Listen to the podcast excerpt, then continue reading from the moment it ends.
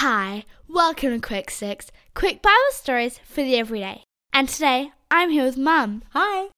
We have been talking about a time when there was a very bad drought in Israel because King Ahab had disobeyed God and made bad choices. During the drought, it didn't rain in Israel for 3 years. Imagine how dry everything must have been. Finally, God told Elijah it was time to go back and see King Ahab and tell him that soon there would be rain. Now, King Ahab was not happy to see Elijah because he blamed him for the drought. King Ahab said to Elijah, "Is that you, you troublemaker?" Elijah said to the king, "I have not made trouble for Israel, but you have, because you refuse to obey God's rules. Now go and get all the people in Israel and join me at Mount Carmel and bring your prophets who worship the bad god Baal." So Ahab called all the people together and 450 of his bad prophets.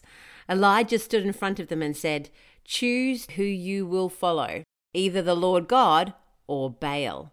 And they all chose to stay with Ahab on the side of Baal.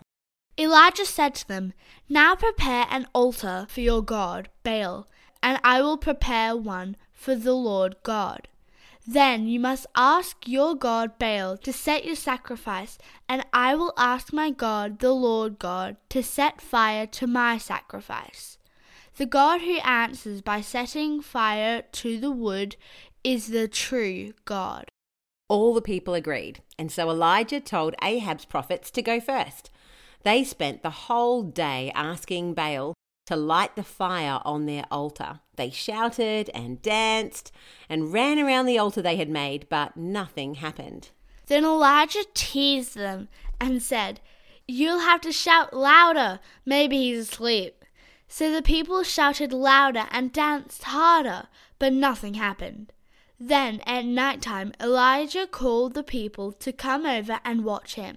He carefully prepared his altar for the Lord God. Then he poured water all over the wood and the sacrifice, so they were very wet. This meant it would be even harder to light with fire. He poured water all over the altar 3 times, so it was very, very wet. Then Elijah walked up to the altar and prayed, "Lord God of Abraham, Isaac and Jacob, prove today that you are the God of Israel." Immediately, fire came down from heaven and burned up the wet wood and stone and the offering that had been prepared. When all the people saw the fire, they knew that Elijah served the real God, and they fell down on the ground and cried out, "The Lord, He is God. Yes, the Lord is God." King Ahab and his bad prophets were very embarrassed that day. Only the true God could send fire to light the altar.